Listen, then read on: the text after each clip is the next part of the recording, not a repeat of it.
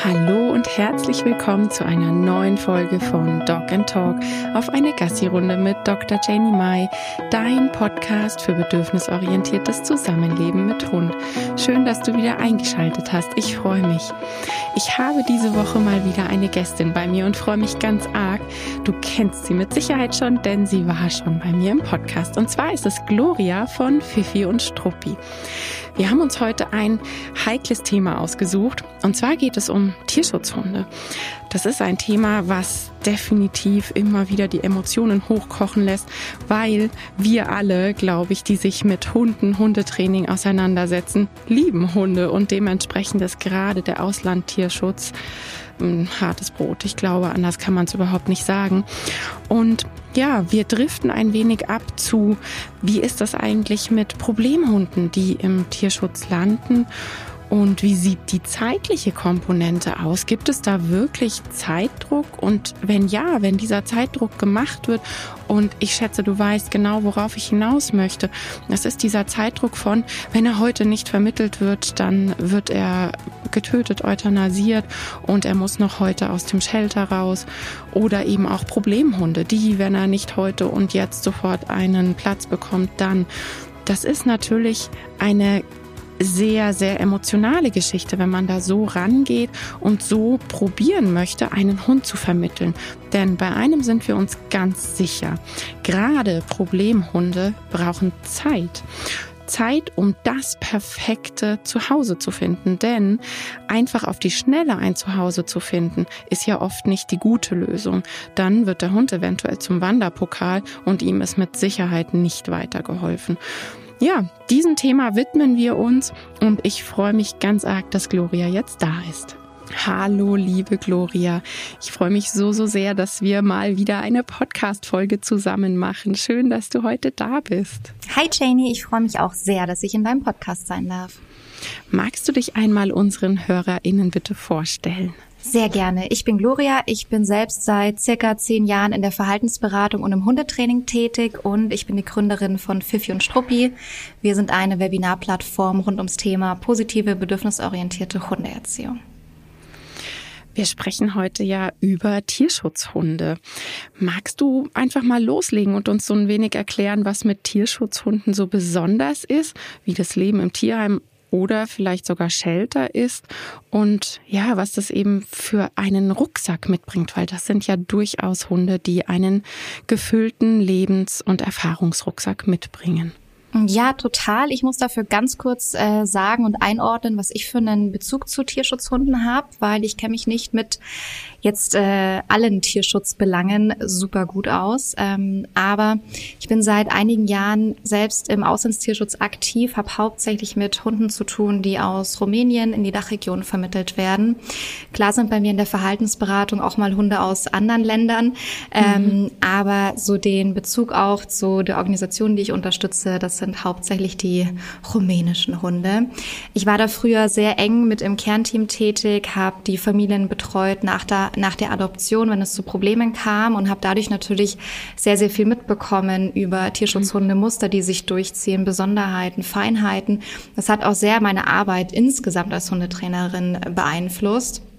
Ähm, das, also so wie ich aktuell arbeite, das funktioniert zwar für alle Hunde, aber es ist halt recht tierschutzhundkonform, sagen wir es mal so. Ähm, spreche ich gleich noch drüber, was ich damit meine. Äh, aktuell bin ich selbst nicht so tief äh, aktiv tätig, ähm, so aktiv selbst, aber ähm, ja, immer noch in der Verhaltensberatung mit Tierschutzhunden und da doch auch im engen Austausch zu Organisationen. Ähm, gewisse Besonderheiten, die Tierschutzhunde mitbringen, du hast gerade schon angesprochen. Sie haben natürlich einen Rucksack voll mit Vorerfahrungen dabei, teilweise aber nicht nur die Erfahrungen, die sie selbst in ihrem Leben schon gemacht haben. Da sind auch gerne mal vererbte Traumata mit drinnen, ähm, ein nervöses äh, Angstsystem, ein nervöses Stresssystem, vielleicht auch durch äh, vorgeburtlichen Stress der Mutterhündin und so weiter und so fort. Also es sind gar nicht unbedingt nur die eigenen Erfahrungen, das macht es komplex, weil darüber auch nicht immer aufgeklärt wird Viele denken doch, ich hole mir den Welpen und dann kann ich dem hier das Leben zeigen. Und dann kommen halt nach einem halben, dreiviertel Jahr so die Probleme. Manchmal auch früher, mhm. manchmal später. Mhm. Genau.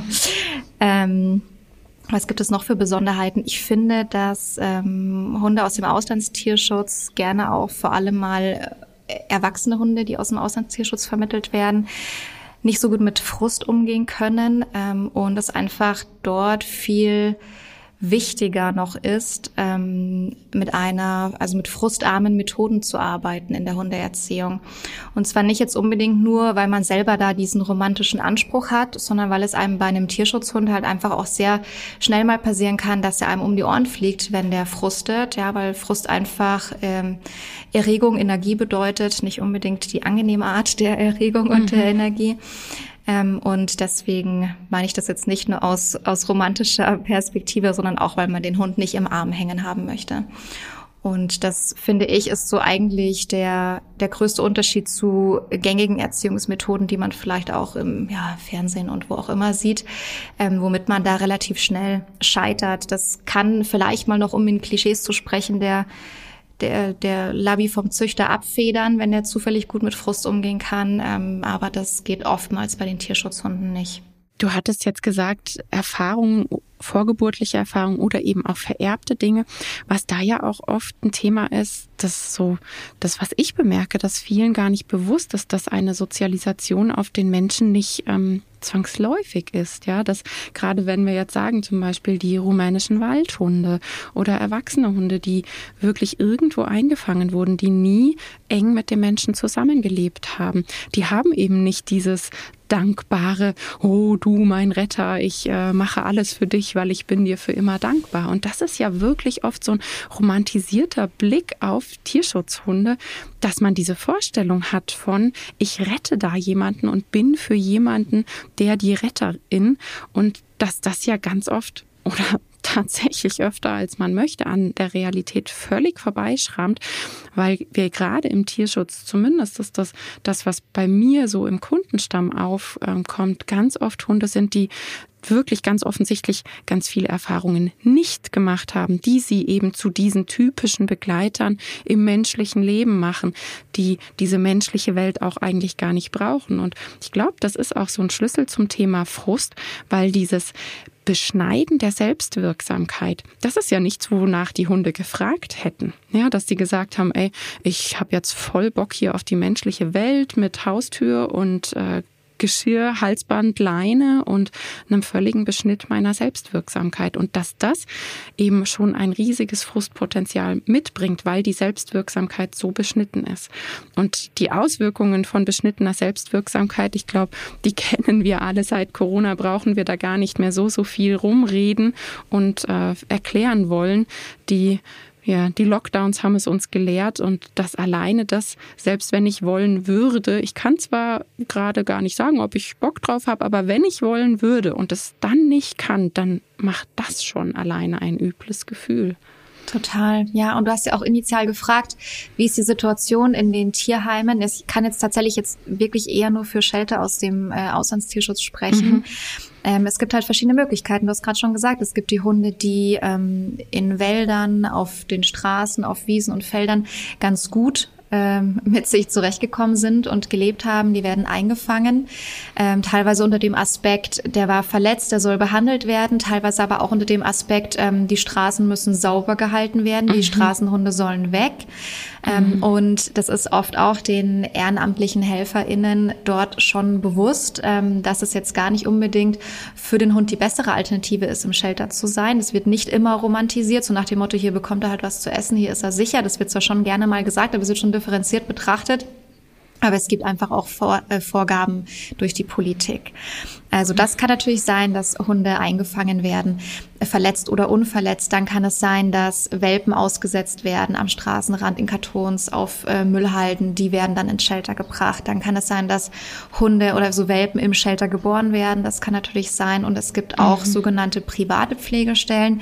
Man darf sich das aber nicht so vorstellen, wie bei uns private Pflegestellen sind. Also es mag es dort wohl in Ausnahmefällen auch geben, aber in der Regel sind die nicht mit in der Wohnung. Das sind dann Hinterhöfe, das sind vielleicht Gärten, dort sind kleinere Zwingeranlagen, so ungefähr. Und in den öffentlichen Sheltern, ähm, das, man kennt Bild- und Videomaterial. Ich glaube, das muss ich gar nicht so ausführlich erklären, aber was schon die Hauptthemen sind, das sind in der Regel ähm, Zwinger, in denen mehrere Hunde auf einmal drin sind. Es gibt selten äh, Shelter, wo es, wo es so eine Einzelhaltung pro Zwinger gibt. Ähm, die sind oft, also alle sind einfach überfüllt, übervoll. Das ist das Problem, zieht sich durch.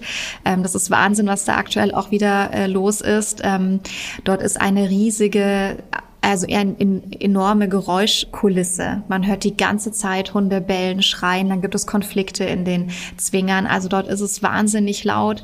Dann ist es natürlich auch so, dass die ähm, HelferInnen kaum hinterherkommen, das auch sauber zu halten. Also das riecht natürlich entsprechend. Das ist ein Riesenstressor für die Hunde.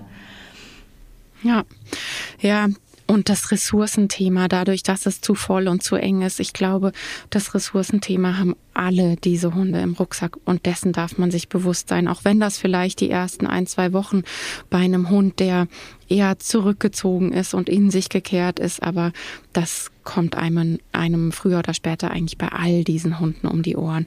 Und was ich auch aktuell immer wieder merke, ist, dass die Hunde ja gewohnt sind, sobald ein Mensch kommt, passiert irgendetwas. Ja, und die haben eine Erregungslage, sobald die Menschen sehen.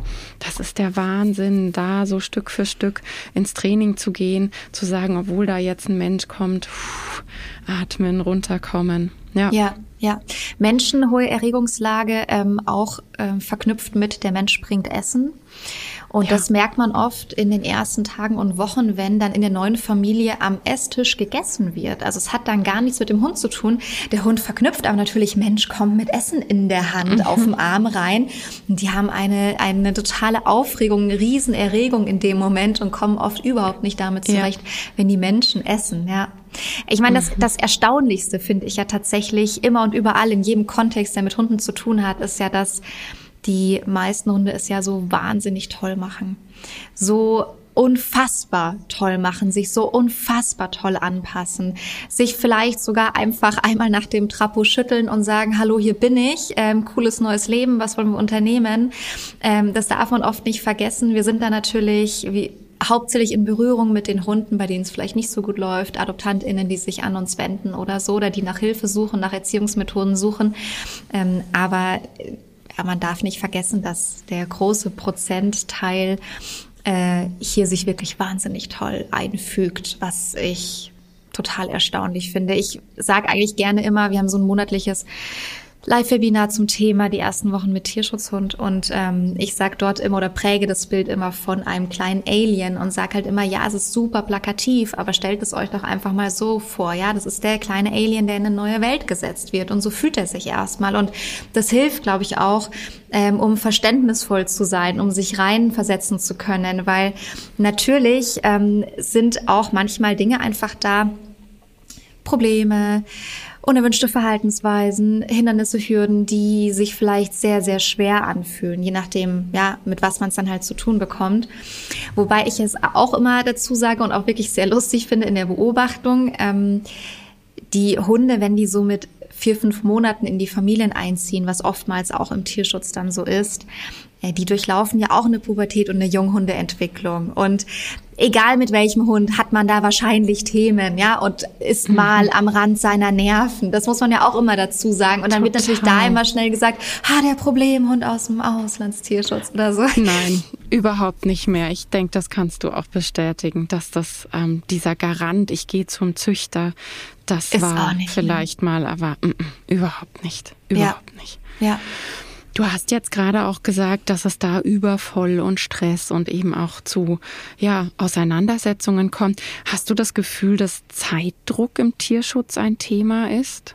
Meinst du vor oder nach der Vermittlung oder auch innerhalb damit Vermittlung? die Vermittlung schnell geht. Ja, also so nach dem Motto, wir müssen immer gucken, dass so viele wie möglich schnell raus hier, schnell raus hier, weil wir keine aufnehmen können oder damit wir neue aufnehmen können.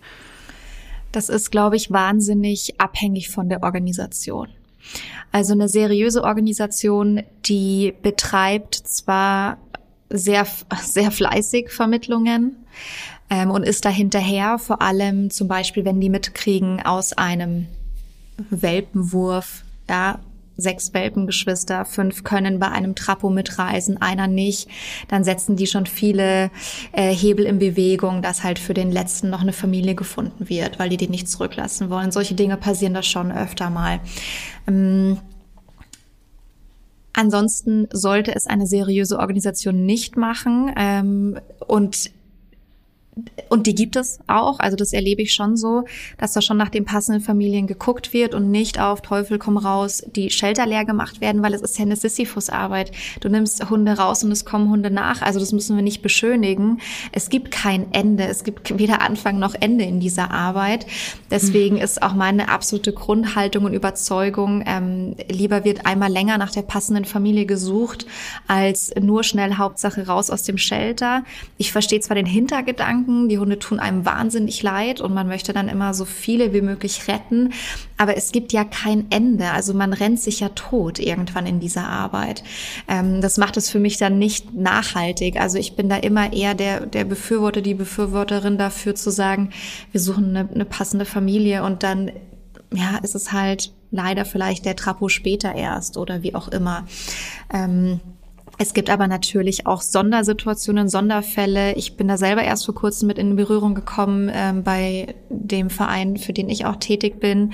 Da steht Stand im Raum, ja, seitens der Politik, dass doch wieder getötet wird in dem Shelter, wenn nicht gewisse Standards erfüllt werden, wenn nicht die Zahl drastisch reduziert wird. Und natürlich wird dann ein zeitlicher Druck aufgebaut. Dann, dann spürt man das. Das kommt dann schon durch. Mm, und ansonsten gibt es sicherlich auch unseriöse Vereine ohne Ende, die da sicherlich auch einen Druck machen oder dann einen Zeitdruck verspüren. Ja.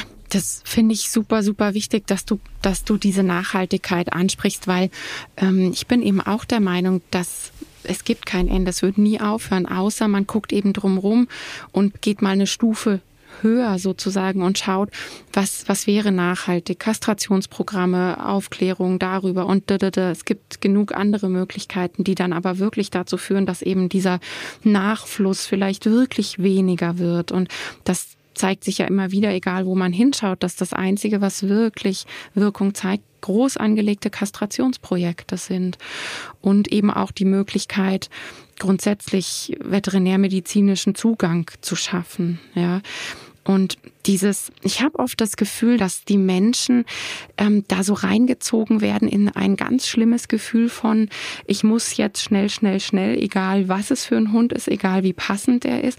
Und dann habe ich auch die Familien, die eben sagen, ich dachte, ich krieg hier einen Hund, der ist familientauglich. Ich habe da kleine Kinder und der Hund hat Panik. Der hat Panik und ganz schnell Angstaggression ent entwickelt gegenüber den Kindern. Und wir können ihn ja aber nicht zurückgeben. Es geht ja gar nicht, weil das Tierheim läuft über. Also da habe ich auch immer wieder natürlich, ne, wie du sagst, das sind dann die Dinge, die wir hauptsächlich mitbekommen, weil die Menschen natürlich auch den Zugang dann zu uns suchen. Aber ich finde das manchmal eine sehr, sehr schwierige ähm, Äußerung, eben diesen Druck da nach außen aufzubauen, weil es für alle Beteiligten kein, ja, einfach A, nicht die Realität ist und kein schönes Miteinander macht von Anfang an, wenn das auf diesem Standbein von Hauruck und schnell, schnell, schnell und wir müssen Tempo machen. Total. Mhm. Ja, das ist wirklich so. Äh, man sieht teilweise einfach, wenn man im Tierschutz tätig ist, ein und denselben Hund über Jahre. Man sieht den dort groß werden im Shelter und man beobachtet, der kriegt keine Anfragen. Und das sind schon Dinge, wenn da TierschützerInnen mit, mit Herzblut wirklich bei der, bei der Arbeit sind, bei der Sache sind, das nimmt einen emotional sehr mit. Und ich glaube, dass da manchmal auch so ein bisschen dieser Wunschgedanke durchkommt, wenn dann mal eine Anfrage für diesen Hund reinkommt, dass dann vielleicht manchmal, ähm, also jetzt ich spreche nicht von mir, ich bin selbst nicht in der Vermittlung tätig, aber mhm. ich kann mir schon vorstellen, ich kann mich da reinfühlen, dass dann auch ähm, VermittlerInnen so vielleicht diesem Wunschgedanken etwas, ja, hinterhergehen. Ah, jetzt hat er endlich mal eine Anfrage, kriegt er vielleicht schon hin. Manchmal überraschen uns die Hunde und vielleicht klappt's ja und in der Regel geht's ja gut und so, weil vielleicht der Wunsch einfach auch so groß ist, dass der Hund, der so lange keine Anfrage bekommen hat oder eben der sechste Welpe, der sonst übrig bleibt, dass er doch noch mitkommt.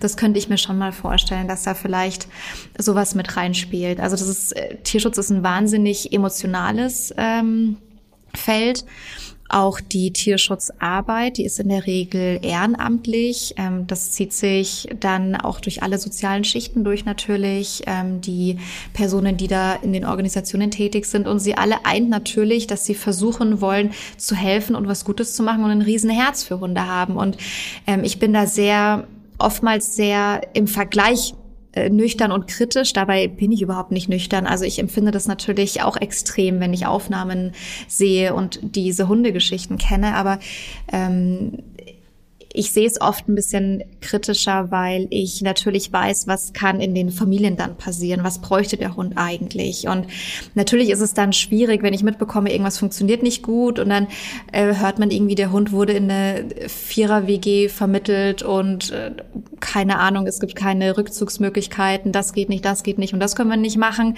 Das ist natürlich, also ich übertreibe jetzt, aber soll es auch schon gegeben haben natürlich. Ähm, also so Situationen, wo einfach, wenn ein Problem Problem auftritt, gar keine Möglichkeit da ist, irgendwas zu machen. Sowas ist natürlich dann immer frustrierend. Da muss dann alles am Schnürchen laufen, dann wären auch alle happy, dann würde man nichts mehr hören. Aber mir ist immer lieber, man, der Hund kommt natürlich in ein Umfeld, ähm, wo man auch, wenn Probleme auftreten sollten, eine Möglichkeit hat, was zu machen. Und das, das krasseste empfinde ich, oder ja, finde ich, sind Pflegestellen dass die müssen eigentlich wahnsinnig ein wahnsinnig gutes Wissen haben, wahnsinnig viel Zeit haben, eine tolle Umgebung haben im besten Fall, weil eine Pflegestelle ist ja so das Sprungbrett für den Hund und dort mhm. kommen ja schon auch öfter mal noch Hunde hin, die auch vielleicht ein bisschen Erziehung noch genießen dürfen und ähm, die vielleicht das ein oder andere Thema mitbringen und da muss eine Pflegestelle entsprechend drauf eingehen können.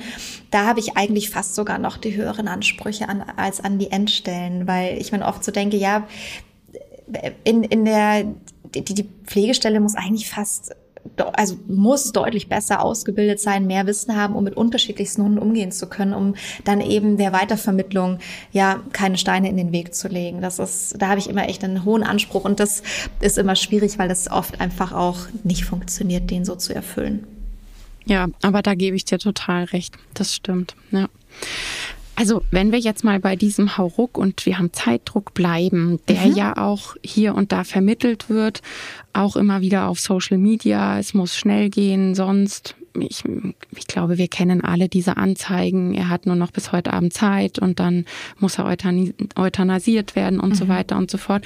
Ich finde, A, das sollte gar nicht in so Vermittlungstexte rein, mhm. weil wenn man sich nur aus Zeitdruck den Hund schnell holt, ist niemandem geholfen. Aber wenn wir jetzt mal bei diesen ganzen Hauruck-Geschichten bleiben, du hast gesagt, eine Pflegestelle braucht eigentlich noch mal viel mehr.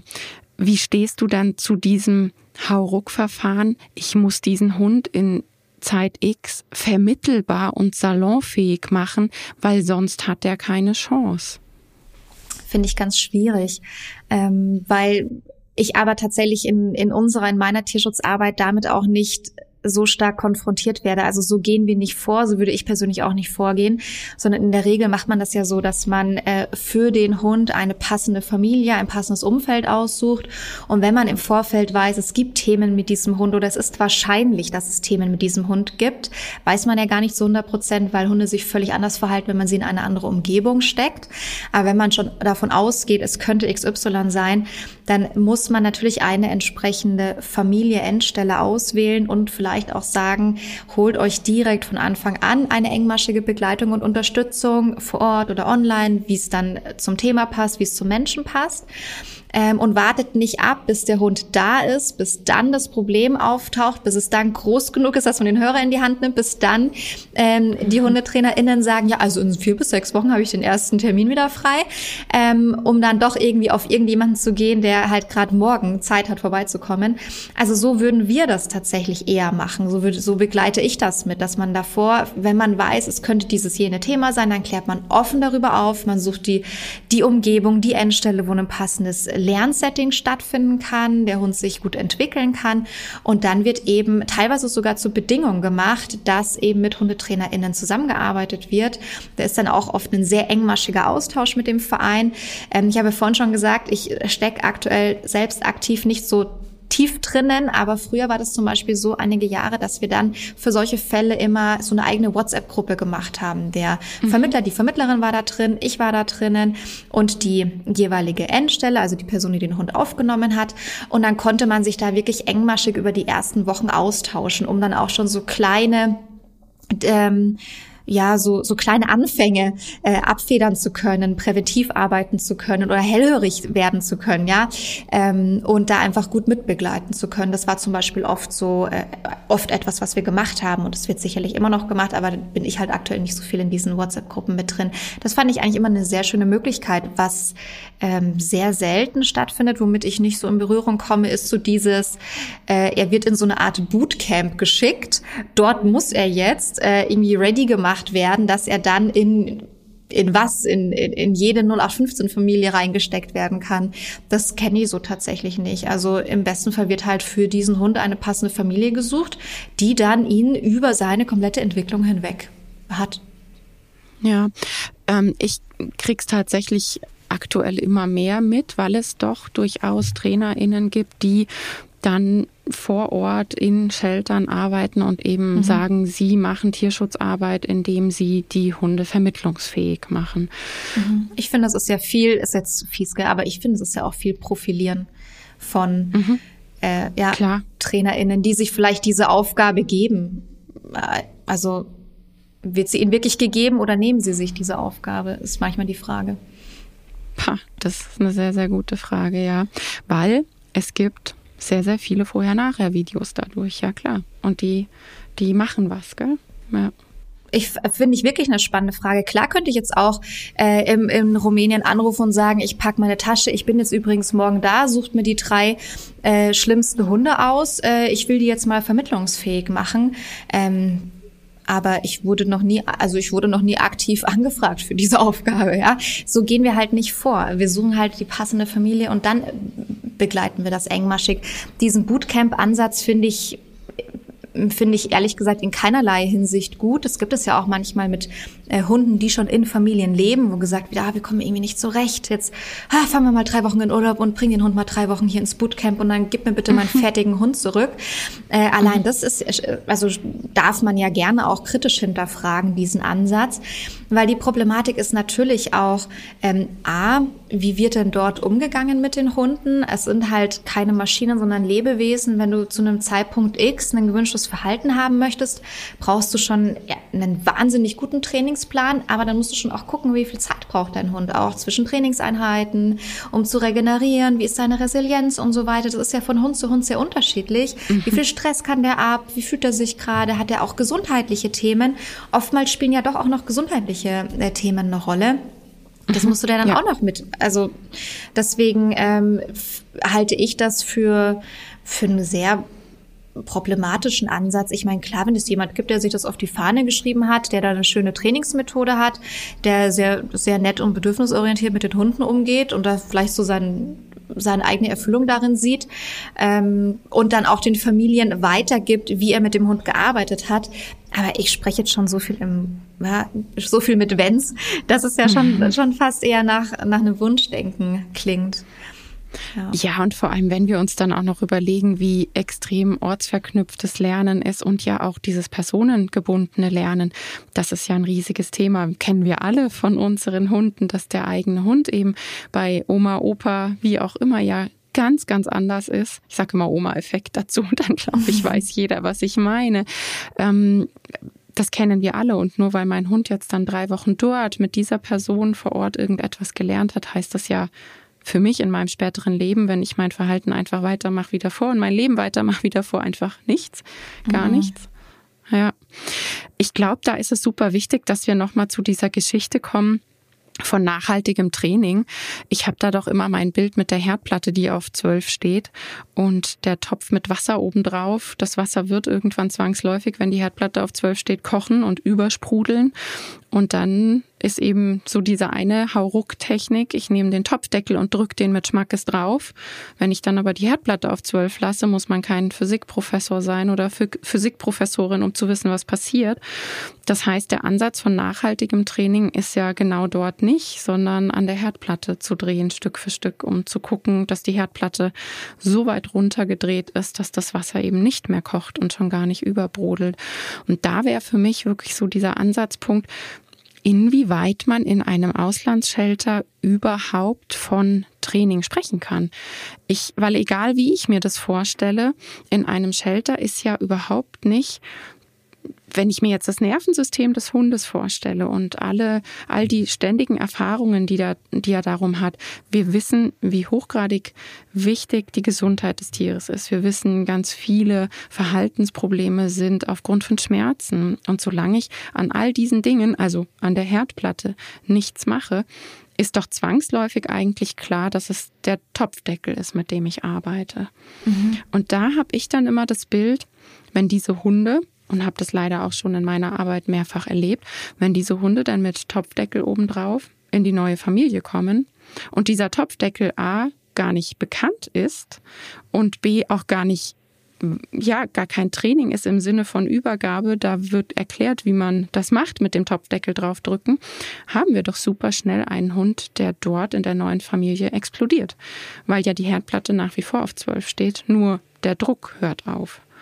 Und das erlebe ich so, so oft mit wirklich nachhaltigen Problemen für alle Beteiligten. Denn diese Familie, gerade wenn wir von massiven Beißunfällen sprechen, ist definitiv nicht die ähm, Langzeitfamilie dieses Tieres, weil das wird abgegeben. Ich habe schon schnell Euthanasien mitbekommen durch solche Fälle, wo ich mhm. mir dann denke, man hätte all das dem Tier und allen drumherum ersparen können, wenn dann am Ende eh nur die Euthanasie steht. Ja. Und, ähm, und ich finde es tatsächlich auch hochgradig gefährlich, wenn ich dann als Mama natürlich auch noch zwei Schritte weiter denke, weil da kann immer auch ein Kind in Mitleidenschaft gezogen werden in dieser neuen Familie. Total. Ich meine, es kommt jetzt natürlich ähm, sehr auf die Methoden an, mit denen gearbeitet wird. Wenn du sagst, der, der Topf ist da noch irgendwie auf zwölf, man drückt den Deckel drauf, dann sind das ja auf jeden Fall, also du sprichst ja über hemmende Methoden. Das heißt, in, äh, in der Erziehung, im Training wird ja Verhalten gehemmt, das man nicht haben möchte.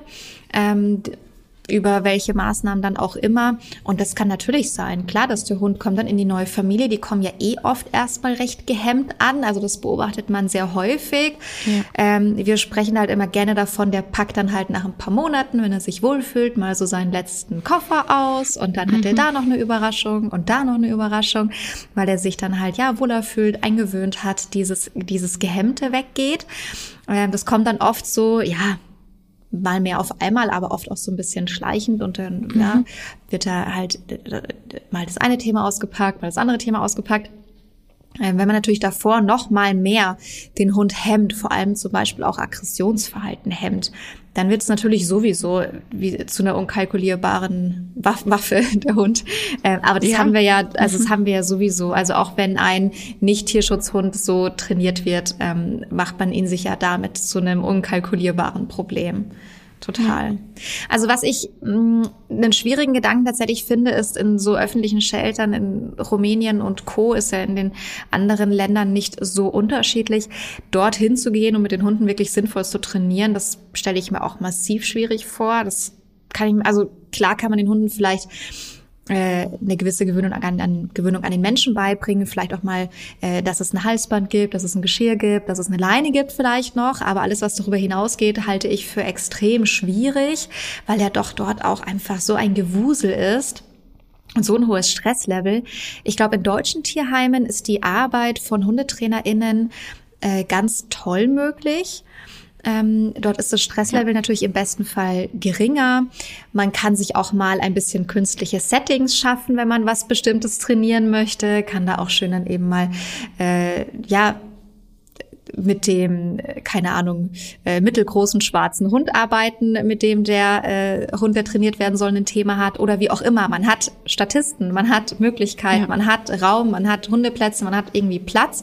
Zäune und, und alles, da genau. gibt's alles. Ich habe das hier vor Ort ja eine ganze Weile gemacht, dass ich mit den Problemhunden im Tierheim gearbeitet habe und das macht einfach riesig Spaß. Ja, also da ist das Setting oft total toll und das äh, halte ich so für total äh, sinnvoll und, und richtig gut, wenn da halt HundetrainerInnen äh, sich engagieren und dort mitarbeiten können, dann vielleicht auch die neuen Familien kennenlernen, mit auf eine Gassi-Runde gehen, schon mal zeigen, was man gerade trainiert, wie man das machen kann. Natürlich steht auf einem anderen Blatt immer, wie arbeitet der oder die Hundetrainerin. Also das, aber das haben wir ja immer das Thema, ja, dass wir natürlich ja. unsere Methoden ja, besser ja. finden als andere Methoden.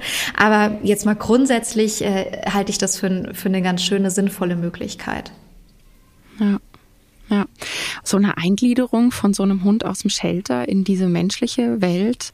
Ähm, ja, ich habe es eingangs ja schon gesagt, dass diese Vorstellung ist von, oh danke, mein Retter, meine Retterin. Wie, wie sieht denn so eine Eingliederung in diese menschliche Welt aus, wenn ich jetzt als rumänischer Waldhund auf einmal hierher komme? Muss es, glaube ich, muss es ein bisschen allgemeiner formulieren, als wenn es jetzt nur der rumänische Waldhund ist. Es ist natürlich äh, super individuell. Es kommt darauf an, ähm, in welchem Zustand kommt der Hund. Ist der sehr ängstlich? Ist der eher sehr abwehrend? Zieht er sich zurück? Geht er nach vorne? Ist er erstmal sehr offen? Bindet sich an alle Menschen, die er da im ersten Moment trifft? Ähm, also das ist einfach sehr individuell. Mm, und natürlich auch die Umgebung, ja. Wir, also kann der dort erstmal in Ruhe ankommen? Ist dort Platz zum Ausweichen, zum Beobachten? Sind dort vielleicht auch andere Hunde? Äh, kennen die den Umgang mit, ähm, mit Pflegehunden oder mit Hunden allgemein, die so ins Haus kommen? Das kann ja auch oft sehr hilfreich sein und unterstützend sein. Oder kommt der Hund vielleicht in total, in eine total städtische Umgebung? Also ich glaube, das ist super individuell. Aber womit man halt eigentlich immer startet, ist, dass man tatsächlich erstmal stark den Druck rausnimmt, eine Umgebung schafft, in der der Hund erstmal ankommen kann, ohne dass man sich ihm aufdrängt, dass man einfach mal abwartet, kommt er auf mich zu, möchte der Kontakt aufnehmen? Und was braucht er auch gerade, um entspannen zu können, um zur Ruhe zu kommen. Also man muss gar nicht jetzt den kompletten Alltag total auf den Kopf stellen und nur noch Hundeprogramm machen. Man kann immer so ein bisschen gucken, wie funktioniert denn der normale Alltag in so einem Rahmen, aber dass der Hund Ruhephasen einhalten kann, sich hinlegen kann, nicht völlig durchdreht. Und dann ist natürlich die erste Beobachtung erstmal, kann ich sein Geschirr anziehen? Wie reagiert er auf die Leine? Läuft er durchs Treppenhaus? Äh, wie geht er draußen auf unterschiedlichen Untergründen? Ähm, und dann kriegt man da schon so die ersten Tage ein Gespür dafür, ähm, wie wie sehr fühlt er sich gerade wie der kleine Alien hier oder meistert er das eigentlich ganz gut? Ähm, packe ich den eher mal ins Auto und fahre auf eine Wiese raus aus der Stadt oder ist Auto eigentlich das Schlimmste? Lieber mal irgendwie am Gehsteig schnüffeln lassen. Das ist halt so super individuell. Mhm, mhm. Ähm, sag mal ganz kurz einfach, wie sieht denn für dich Auslandstierschutz aus, der an der Wurzel anpackt? Darf ich mich jetzt nicht in die Nesseln setzen, gell? ähm, ich habe ja schon vorhin gesagt, ich bin da ja ein bisschen kritischer eingestellt, sehe nicht immer alles so super romantisch.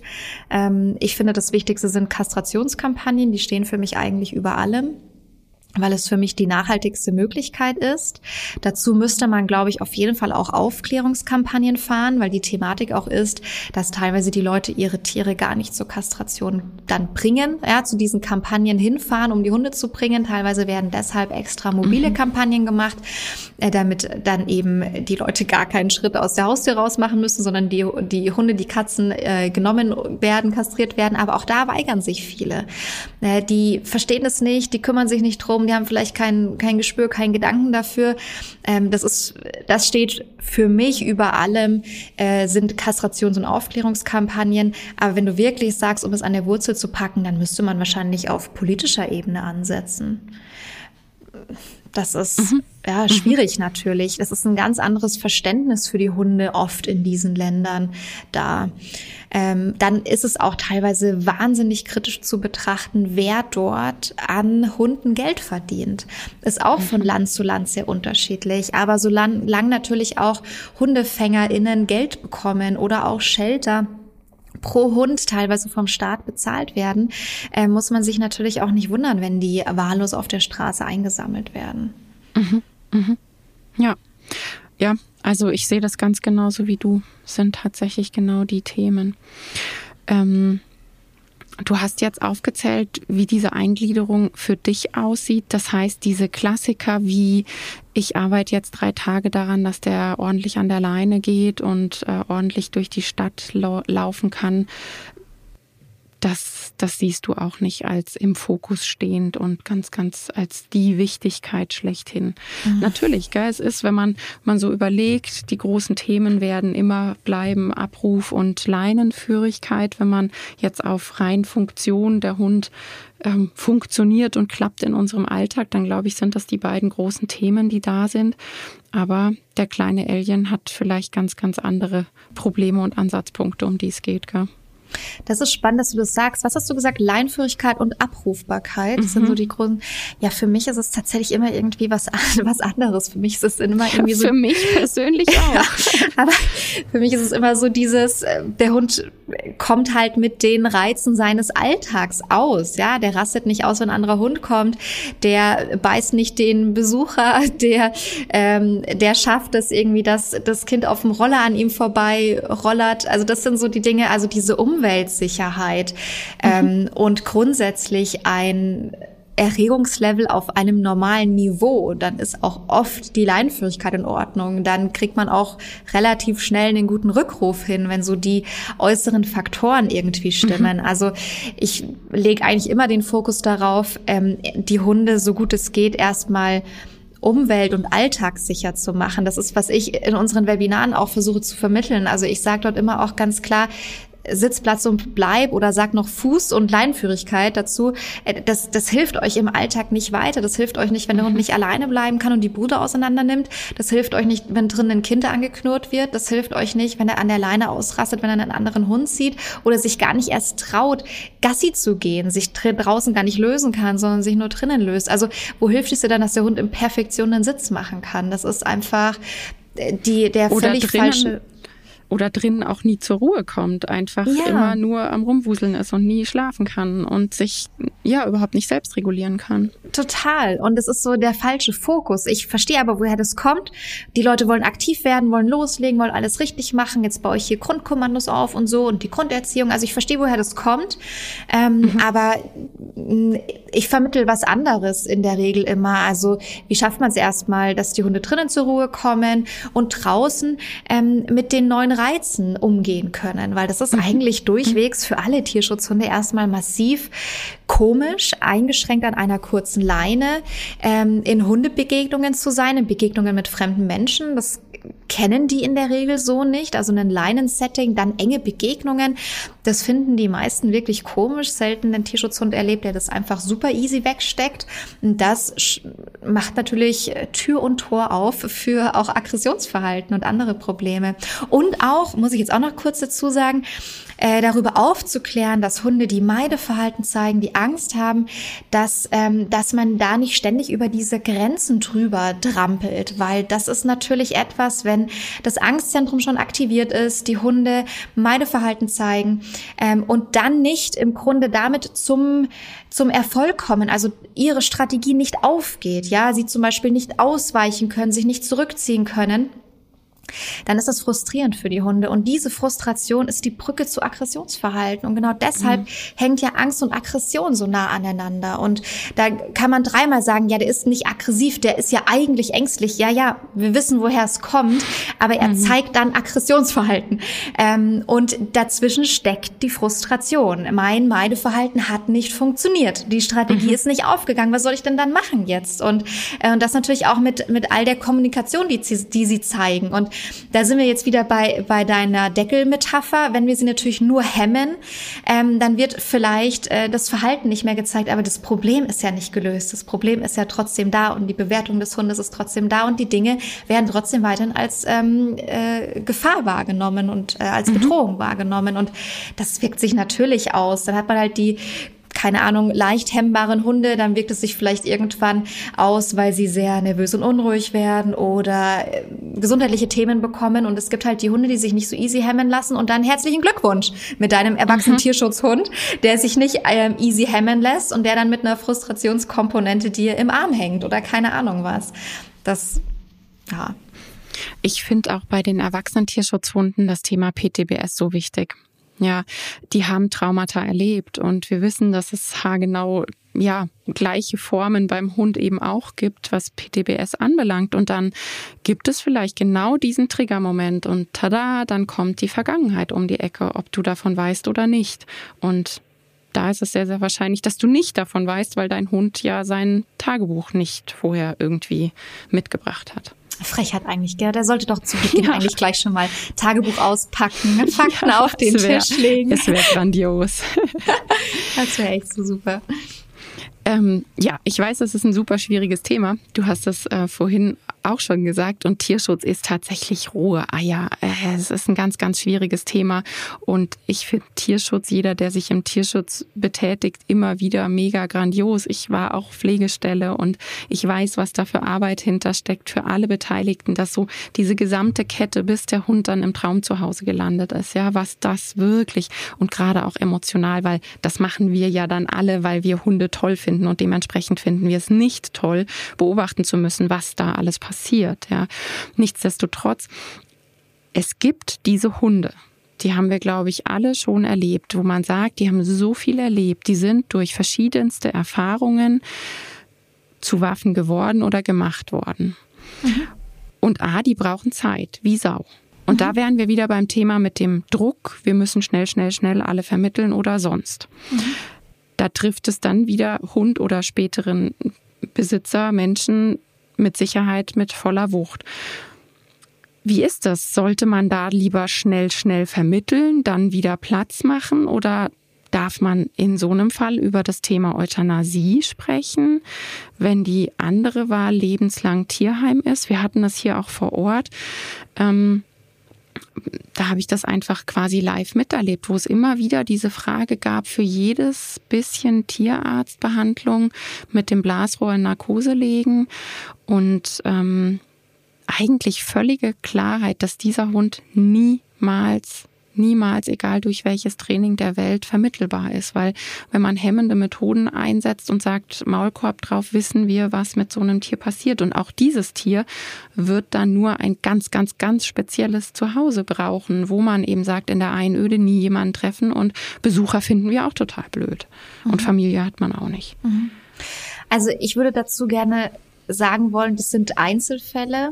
Aber die ja. gibt es natürlich. Ganz ja? klar, ja. Aber dass wir das nicht irgendwie, was wir gleich antworten werden, irgendwie, ja, dass das irgendwie pauschal ähm, übernommen wird, das sind wirklich Einzelfälle, weil doch ja ähm, viele Hunde, die auch sehr umgehalten sind durch eine passende Form der Erziehung, ähm, auch gesundheitliche Themen, die erörtert werden, behandelt mhm. werden, vielleicht auch eine Unterstützung durch eine Medikation durchaus handelbar äh, gemacht werden können. Also wir sprechen ja über, über ähm, Einzelfälle. Ich glaube, es gibt schon noch was zwischen ähm, in eine Familie einziehen und ähm, Euthanasie. Das wäre für mich sowas wie Auffangstationen, Gnadenhöfe, mhm. ein separat, also separate Bereiche vielleicht äh, von Tierheimen für ähm, solche speziellen Hunde. Die ähm, können sich dann doch meistens so ausgewählten PflegerInnen vielleicht ein bisschen öffnen nach einer Zeit, dass da mhm. so eine kleine Beziehung stattfindet, dass man versucht, versucht, den einfach ein, ein Lebensraum einzurichten, der ja so angemessen wie möglich ist. Ähm, da gibt es, finde ich, ganz schöne Beispiele. Mhm. Um dann doch eben auch nochmal die Möglichkeit zu haben, abzuwarten, entwickelt er sich doch vielleicht in einem halben Jahr oder in einem Vierteljahr oder wie auch immer oder mit den passenden Personen, dann muss man sowas nicht aus der Ferne entscheiden, sondern das finde ich dann immer super, wenn auch zum Beispiel Organisationen eine kleine Auffangstation ähm, hier irgendwo haben in dem Land, in dem sie ansässig sind, um dann doch nochmal selber direkt sagen zu können, hier habe ich ein Setting, wo Hunde erstmal ähm, zwischengeparkt, klingt zu hart, aber ähm, erstmal ja zwischengeparkt werden können ähm, mit Leuten, die sich da im Umgang auch gut auskennen und die dann da schon auch einfach noch mal mehr Zeit haben zu beobachten.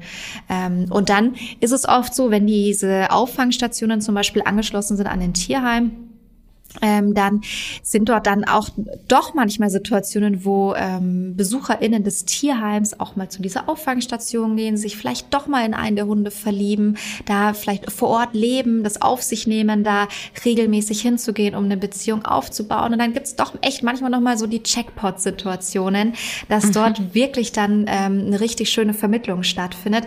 Das ist noch mal was, was man halt äh, hat, wenn man sich durch eine Auffangstation an den Tierheim anbindet. Da ist eine Infrastruktur da und ein gewisser Besucherstrom. Aber du hast es mehrmals erwähnt, die Zeit. Es ist ein Zeitfaktor. Das heißt, gerade diese Hunde brauchen noch mehr Zeit. Das heißt, hier anzusetzen im Sinne von Zeitdruck und wir haben nur drei Tage dann, ist ja genau der falsche Herangehensweg, weil genau diese Hunde brauchen ja viel, viel mehr Zeit.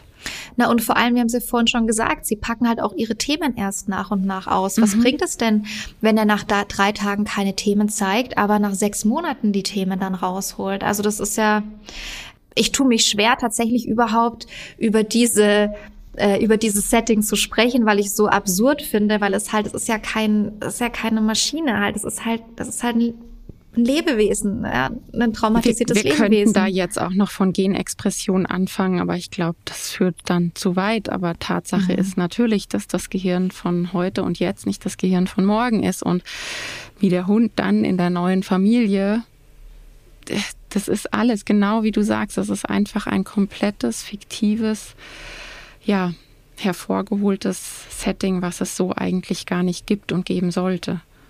Man darf sich da, glaube ich, nicht blenden lassen durch ein sehr selbstbewusstes zur Schaustellen von eigenen Fähigkeiten und mhm. ich schnapp mir den gefährlichsten Hund und dann mache ich den in drei Tagen äh, mhm. familientauglich. Das ist, das sagt doch eigentlich nur deutlich mehr über diese Person aus, die das, äh, die das halt keine Ahnung, nötig hat, so zu zeigen, so zu deklarieren, aber das ist keine Form von nachhaltigen Tierschutz. Das ist, ich finde, dass ganz vieles falsch verstandener Tierschutz ist tatsächlich und das würde für mich dazugehören. Für mich ist wirklich richtig verstandener Tierschutz und auch ein sehr aktiver Tierschutz ist, sich zu entscheiden, ähm, einen Tierschutzhund zu adoptieren ähm, ich sage zu jedem immer, der einen Tierschutzhund adoptiert, du betreibst aktiven Tierschutz. Ich habe riesengroßen Respekt dafür. Ähm, und dann wirklich sich darauf einzulassen, wer kommt da zu mir, was für ein Individuum ist das? Welche Themen bringt er mit? Eigene Erwartungen auch mal zurückschrauben zu können. Jeder hat eine Erwartung im Kopf, wenn ein Hund einzieht. Ähm, aber da auch mal ganz bewusst zu sagen, ich schraube dir etwas zurück, ich lasse mich einfach auf den Hund ein, der kommt. Wir haben Möglichkeiten dann zu trainieren, wir haben Möglichkeiten, uns Hilfe zu suchen und uns Unterstützung zu suchen. Wir haben vielleicht an der einen oder anderen Stelle an den Plan B gedacht und jetzt lassen wir das einfach auf uns zukommen, mhm. weil wir helfen wollen, weil wir unterstützen wollen und dann begleiten wir die Entwicklung des Hundes mit. Also das ist doch eigentlich, was wir brauchen. Das sind die Leute, die wir brauchen. Wir brauchen doch nicht irgendwie eine Hauruck-Aktion am Anfang, damit dann erst der Hund irgendwie ähm, vermittelt werden kann, sondern das also ist für mich ganz falsch verstandener Tierschutz. Ich glaube, das lassen wir als Schlusswort, weil das so, so gigantisch super ist. Da ist jetzt alles zusammengefasst, was ganz, ganz wichtig ist. Eben dieses, du, du bist du und ich schau erst mal, wer du überhaupt bist und nicht, ich will im Vorhinein quasi schon einen gewissen Rahmen stecken, in den ich dich reinpresse, sondern du kommst als du und dann schauen wir weiter. Genau. Total schön. Abenteuer Tierschutzhund. ja, absolut. Vielen, vielen Dank, Gloria, für deine Zeit. Das war eine ganz, ganz tolle Folge. Danke dir. Sehr gerne. Ich pack dir alle Infos zu Gloria und natürlich Fifi und Struppi in die Show Notes. Da kannst du dich durchklicken, auch ihren Instagram-Kanal und dann kannst du einmal bei Gloria vorbeischauen. Bis zum nächsten Mal. Tschüss. Tschüss, Gloria. Tschüss.